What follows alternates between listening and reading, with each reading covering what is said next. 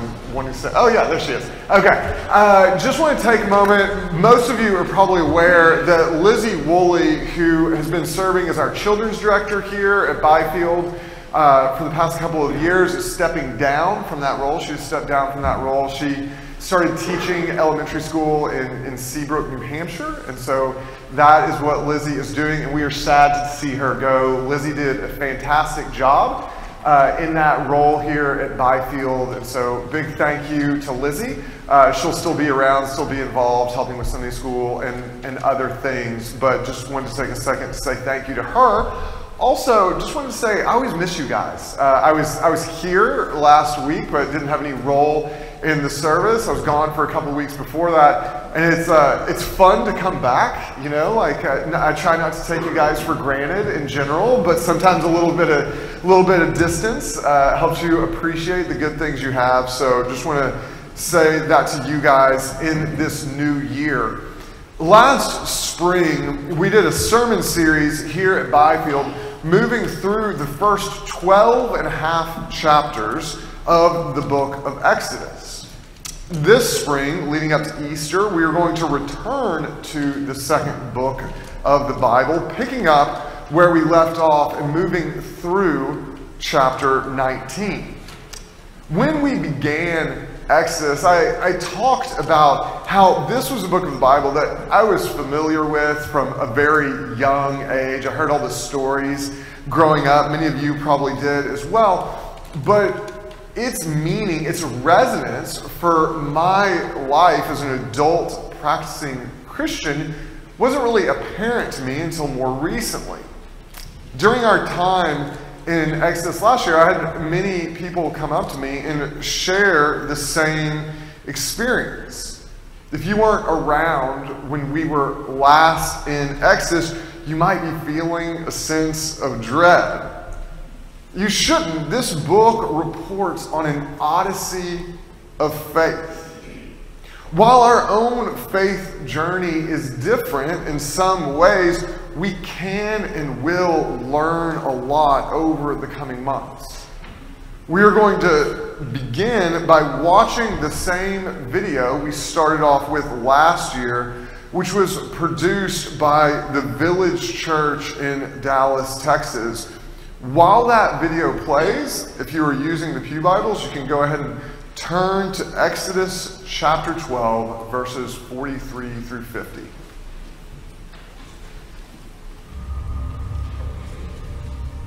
From darkness to light, this is the story we all share as the people of God.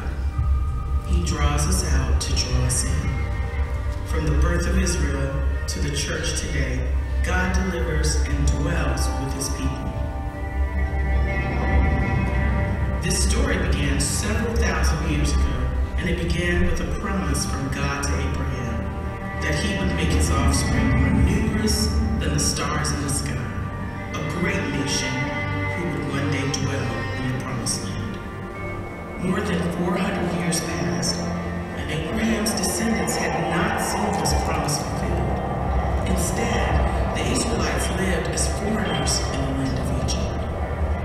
Fearing that the Hebrews would grow into a mighty nation and overtake them, the Pharaoh of Egypt forced them to work as slaves, but Israel continued to grow. In response, the Egyptians increased their oppression of God's people, and Pharaoh gave a terrible decree. Every son born to the Hebrews would be thrown into the river. But a Levite couple defied his order, trusting God's will for their son's life. And God did have a plan for this child.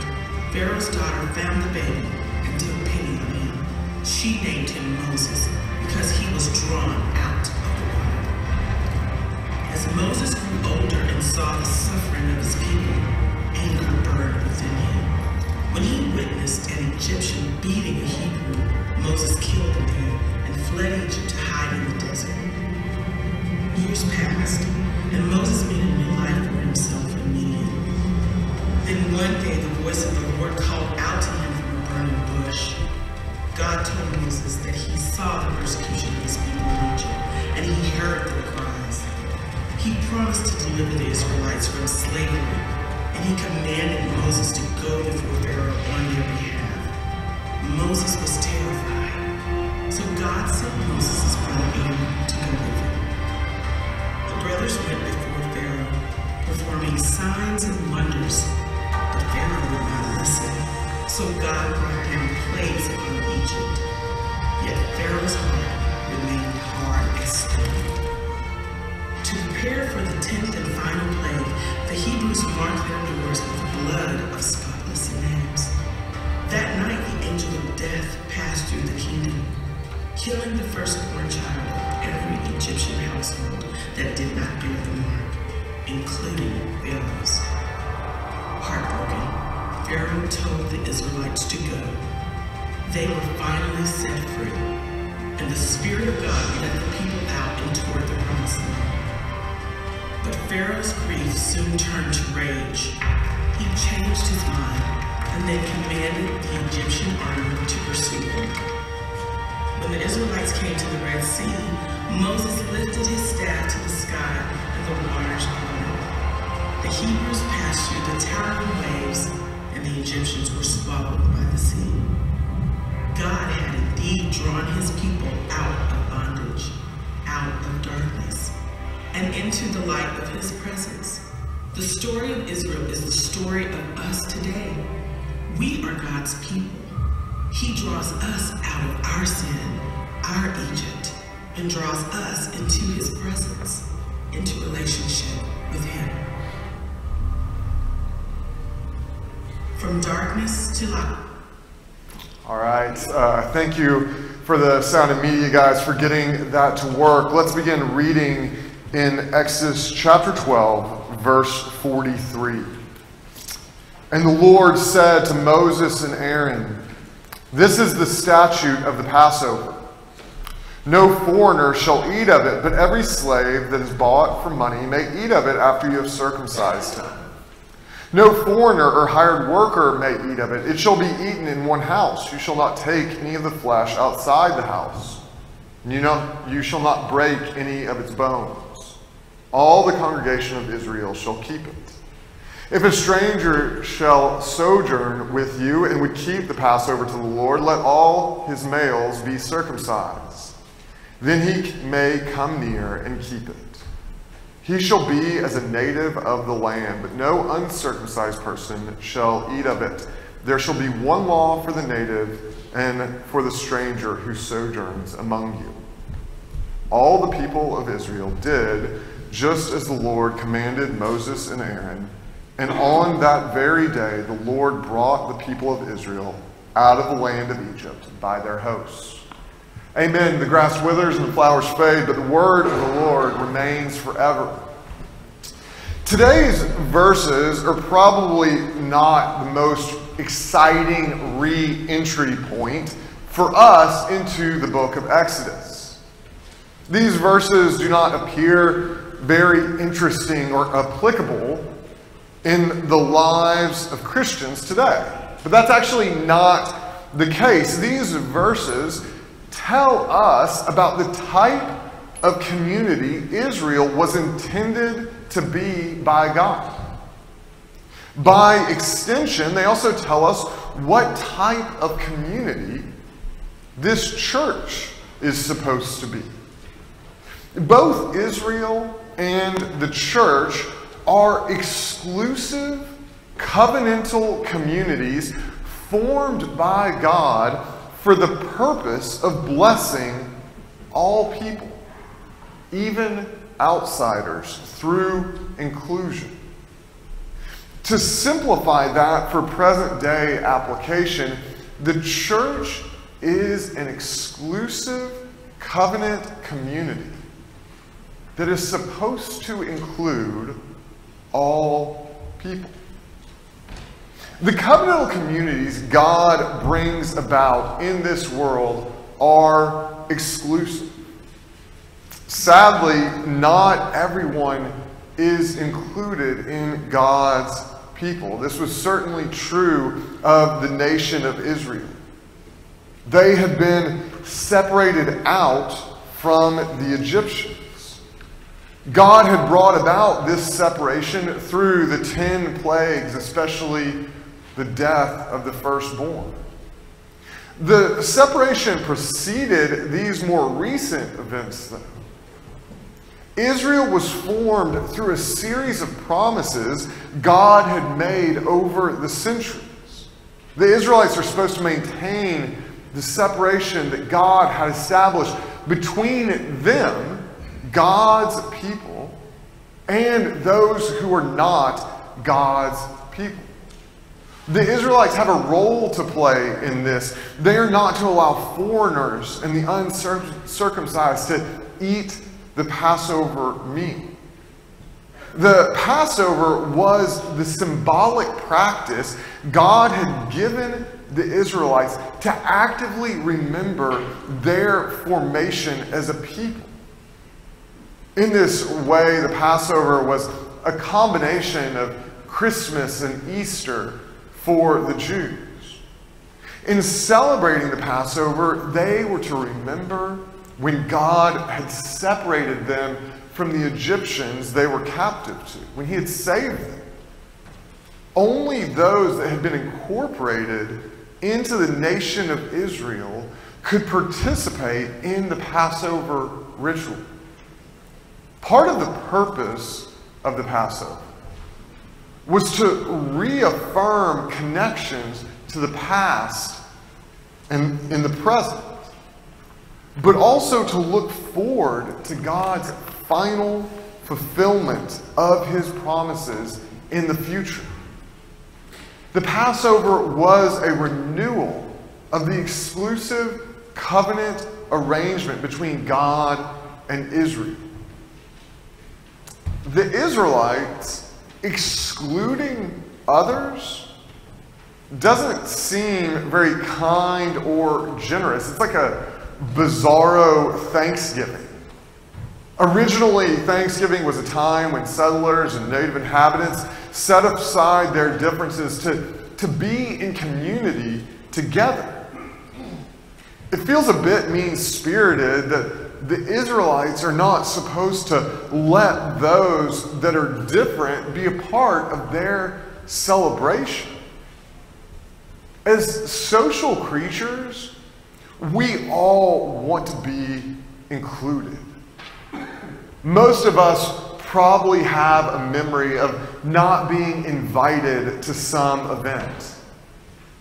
Maybe it was a party in high school, or, or maybe it was a Christmas celebration two weeks ago. Whatever the circumstance was that made us feel left out, we don't like it, and, and we don't want others to feel excluded. The fact that God is the one mandating the exclusion in these verses is disturbing for some. It doesn't fit with the idea that God loves all people. Is it not true that all are precious in his sight? In these verses, God is telling the Israelites to maintain separation between themselves and foreigners. As always, some would get around these verses by dismissing them. They would say, this is the Old Testament after all. Doesn't it reflect an antiquated way of thinking that no longer applies in our present global world? Dismissing these verses is problematic, not just from a biblical perspective, although it is certainly that. The theological premise of this sermon series is that the church is a continuation of what God was doing through Israel. We have inherited the promises that God made to Israel. There are differences between the church and Israel, but not in this matter. The church is very much the same as Israel in that it doesn't include everyone. The church that Jesus formed during his time on this earth that continues to exist to this day is exclusive as well. You see this exclusion repeatedly in the Gospels, Jesus tells multiple parables that highlight the separation between those that are of this world and those that belong to God. There are the sheep and there are the goats. There are the tares and there is the wheat. Paul and other New Testament authors don't soften any of what Jesus said in the Gospels. In Second Corinthians six, Paul writes, "Do not be unequally yoked with unbelievers, for what partnership has righteousness with lawlessness, or what fellowship has light with darkness? What accord has Christ with Belial? Or what portion does a believer share with an unbeliever? What agreement has the temple of God with idols?" Christians and the church exist within the world. At no point in Scripture does it tell all of us to pick up and move to form some distant utopia cut off from the world. No, we are supposed to be salt and light. We are supposed to be in the world, but not of it. The modern church, out of a good desire to be salt and light, may have swung so far towards being in the world that we have forgotten that we are not supposed to be of it. There is an essential separation between those in the church and those that are not. In both the case of Israel and the church, God has separated his people from the world and made them his own. He has set aside a people for himself. The church and Israel are both exclusive communities created by God to bless as many people as possible. To understand this paradox in the case of Israel, it's helpful to go back to the original promise that God made to Abraham. This promise happened way back in Genesis chapter twelve. Abraham, who is still known as Abram at the time, is minding his own business. God comes to him and says, "Go from your country and your kindred and your father's house to the land that I will show you, and I will make of you a great nation. And I will bless you, and I will make your name great so that you will be a blessing. I will bless those who bless you, and him who dishonors you I will curse, and in you all the families of the earth shall be blessed." God promises Abram several exclusive things: a land, to make him a great nation, and to make his name great. God also states that through what he is doing for Abram, all the families of the earth shall be blessed. When God came to the Israelites in Egypt, he was continuing the promises he had made to Abram all those years before. He would give them a land for themselves, just as he had already made them a nation. Like their father Abram, the Israelites were drawn out from the world. The relationship God was establishing with them was special and unique. At the same time, the purpose of the promise God made to Abram wasn't just for his own well-being. Neither is the continuation of that promise for the Israelites. In both situations, God is drawing out an elect people so that they can be a blessing to the entire world. The Israelites are supposed to show the world what it looks like to be in an exclusive relationship with God. The church inherits the promises God made to Abram that carried over to the nation of Israel. Like Israel, we are also intended to be a blessing to all people. Back when I was in seminary, I took a class on international missions. There were two assignments in the class that were particularly challenging for me. One, I had to be able to identify every country in the world on a blank map. Now, prior to this class, I thought I was pretty good at geography.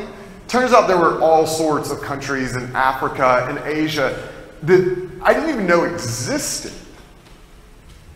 And I think that was really the point of the assignment. The point of the assignment wasn't to prove that I could memorize two hundred plus countries and identify them on a map. The point of the assignment was that in doing it, I was forced to realize my own limited view. The second assignment was memorizing a lot of scripture. I don't remember how many passages there were, but it felt like a lot. And one of those passages was the Genesis twelve passage we read a few minutes ago. We memorized that particular passage because it is so basic to understanding the present church's responsibility to do missions both locally and around the world, even in those obscure countries that I had never even heard of.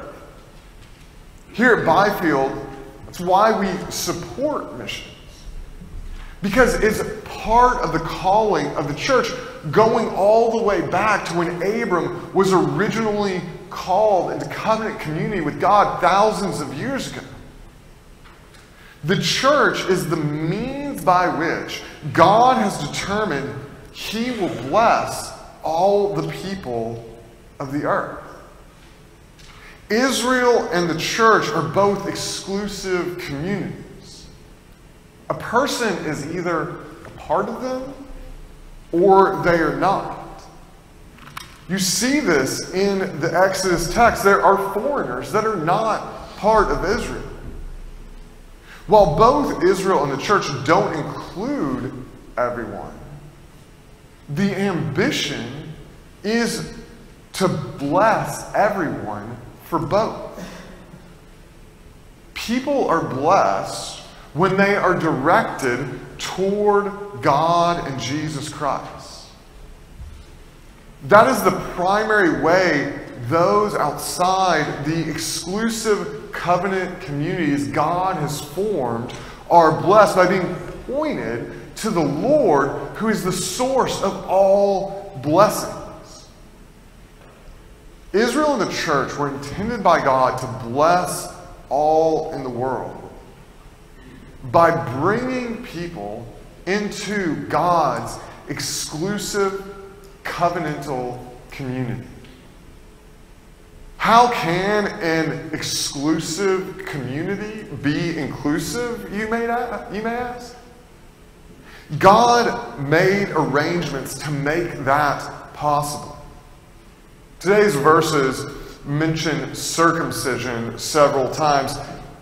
Talking about circumcision is uncomfortable for understandable reasons. It seems impolite. Recently, I was playing racquetball with this guy I, I don't know very well, and he found out I was a pastor. We'll call him Jim. And Jim was telling me that he had gone to church recently with his wife, and as part of the church worship service, the priest had talked about circumcision, and this really bothered Jim a lot. He felt like it was really an inappropriate topic to come up in a public setting. I imagine if Jim was here today, he would not be too pleased. Circumcision is an important aspect of the covenant dynamic throughout the Bible. It may make some squeamish, but is unavoidable. Today's verses state those who are not Israelites, foreigners and slaves, could become Israelites and participate in the Passover if they were circumcised. This may not sound like a very desirable option. It is actually extraordinary. In the ancient world, you didn't just choose your tribe or culture or nation. It, it wasn't something that you just identified with. Prior to these verses, the Israelites have been in Egypt for four hundred years, and the Egyptians still consider them outsiders. Through the sign of circumcision, God is including individuals who have no historical part in God's exclusive covenant with Israel in that arrangement. Those who were excluded from Israel could be included through circumcision, which symbolized embracing God's promises. God's expectation was that outsiders would become insiders. Israel was in an exclusive relationship with God. It was also designed with a mechanism of grace to include outsiders. Circumcision was a key component of that mechanism. Part of God's frustration with Israel over much of the remainder of the Old Testament is that Israel did not make the special relationship they had with God seem desirable to outsiders. Their ineptitude, their rebellions, meant that God was constantly having to discipline them. Those outside, they didn't see a nation being blessed through a covenantal relationship with God. They saw a dysfunctional group of people they didn't want to be a part of.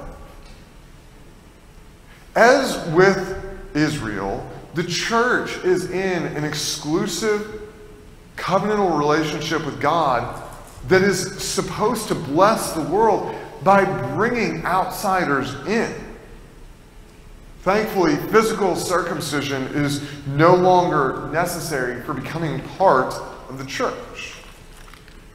It has been replaced, instead of an outward physical sign that was always intended to symbolize a larger commitment, God has opted for a more significant change. Romans two twenty-eight describes the circumcision necessary to be a part of the church. Paul writes, "For no one is a Jew who is merely one outwardly, nor is circumcision outward and physical, but a Jew is one inwardly, and circumcision is a matter of the heart by the Spirit, not by the letter. All who have had their hearts circumcised by the Spirit are included in the exclusive covenantal community that is the church." God's divine ambition is unchanged from what it was in Genesis twelve. He wants to include all people in this blessing, every tribe and tongue, every nationality and race. The implications for the church of being God's exclusive covenantal community that he, is that he desires all people to be included in are immense. The church is separated from the world. To be a Christian is to be a part of the church. Those who are not Christians, whose hearts haven't been changed by the Holy Spirit, are not part of the church, even if they spend every Sunday morning singing, "How Great Thou Art." Those that make up the church should share God's desire to see all people included in it. This, this is uncomfortable. We shouldn't just want people that are like us. Those with similar cultural backgrounds or, or wealth. We should want all people as God does.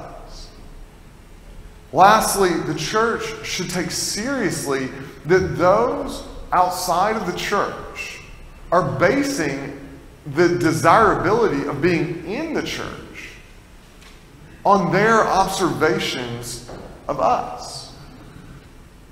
The nations surrounding Israel didn't hold the God of Israel in very high regard for much of the Old Testament because of Israel. Do those outside the church today hold the Lord of the church in high regard? If not, why not? If it's because the church lives out biblical principles, that is fine. It is even good. We are not supposed to be like the world. If it is because we are a stubborn, infighting mess, like Israel so often was, we have some repenting to do. Both Israel and the church are exclusive, covenantal communities formed by God for the purpose of blessing all people, even outsiders, through inclusion. To simplify that for present day application, the church is an exclusive covenant community with the ambition to include all people. All with hearts that are circumcised by the Spirit are part of the church. We live out our changed hearts in a community that magnifies the Lord who changed who we are.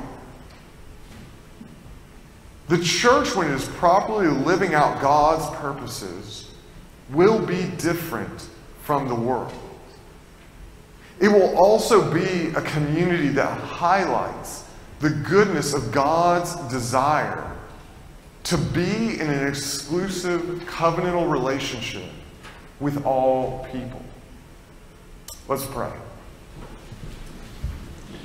Dear Lord, we thank you uh, For, for those in this room that have the, the privilege, the honor to be a part of your church, Lord, to be a part of the exclusive relationship that you have made possible with, with us, with people in this world. We thank you for that. We thank you for the blessing that that is and the blessings that come with being in a relationship with you. I pray that as we live out those blessings, that we seek the ultimate blessing, which is you, that others would see that those in this world that are, that are outside of a relationship with you would see the goodness, the blessings that come with knowing you.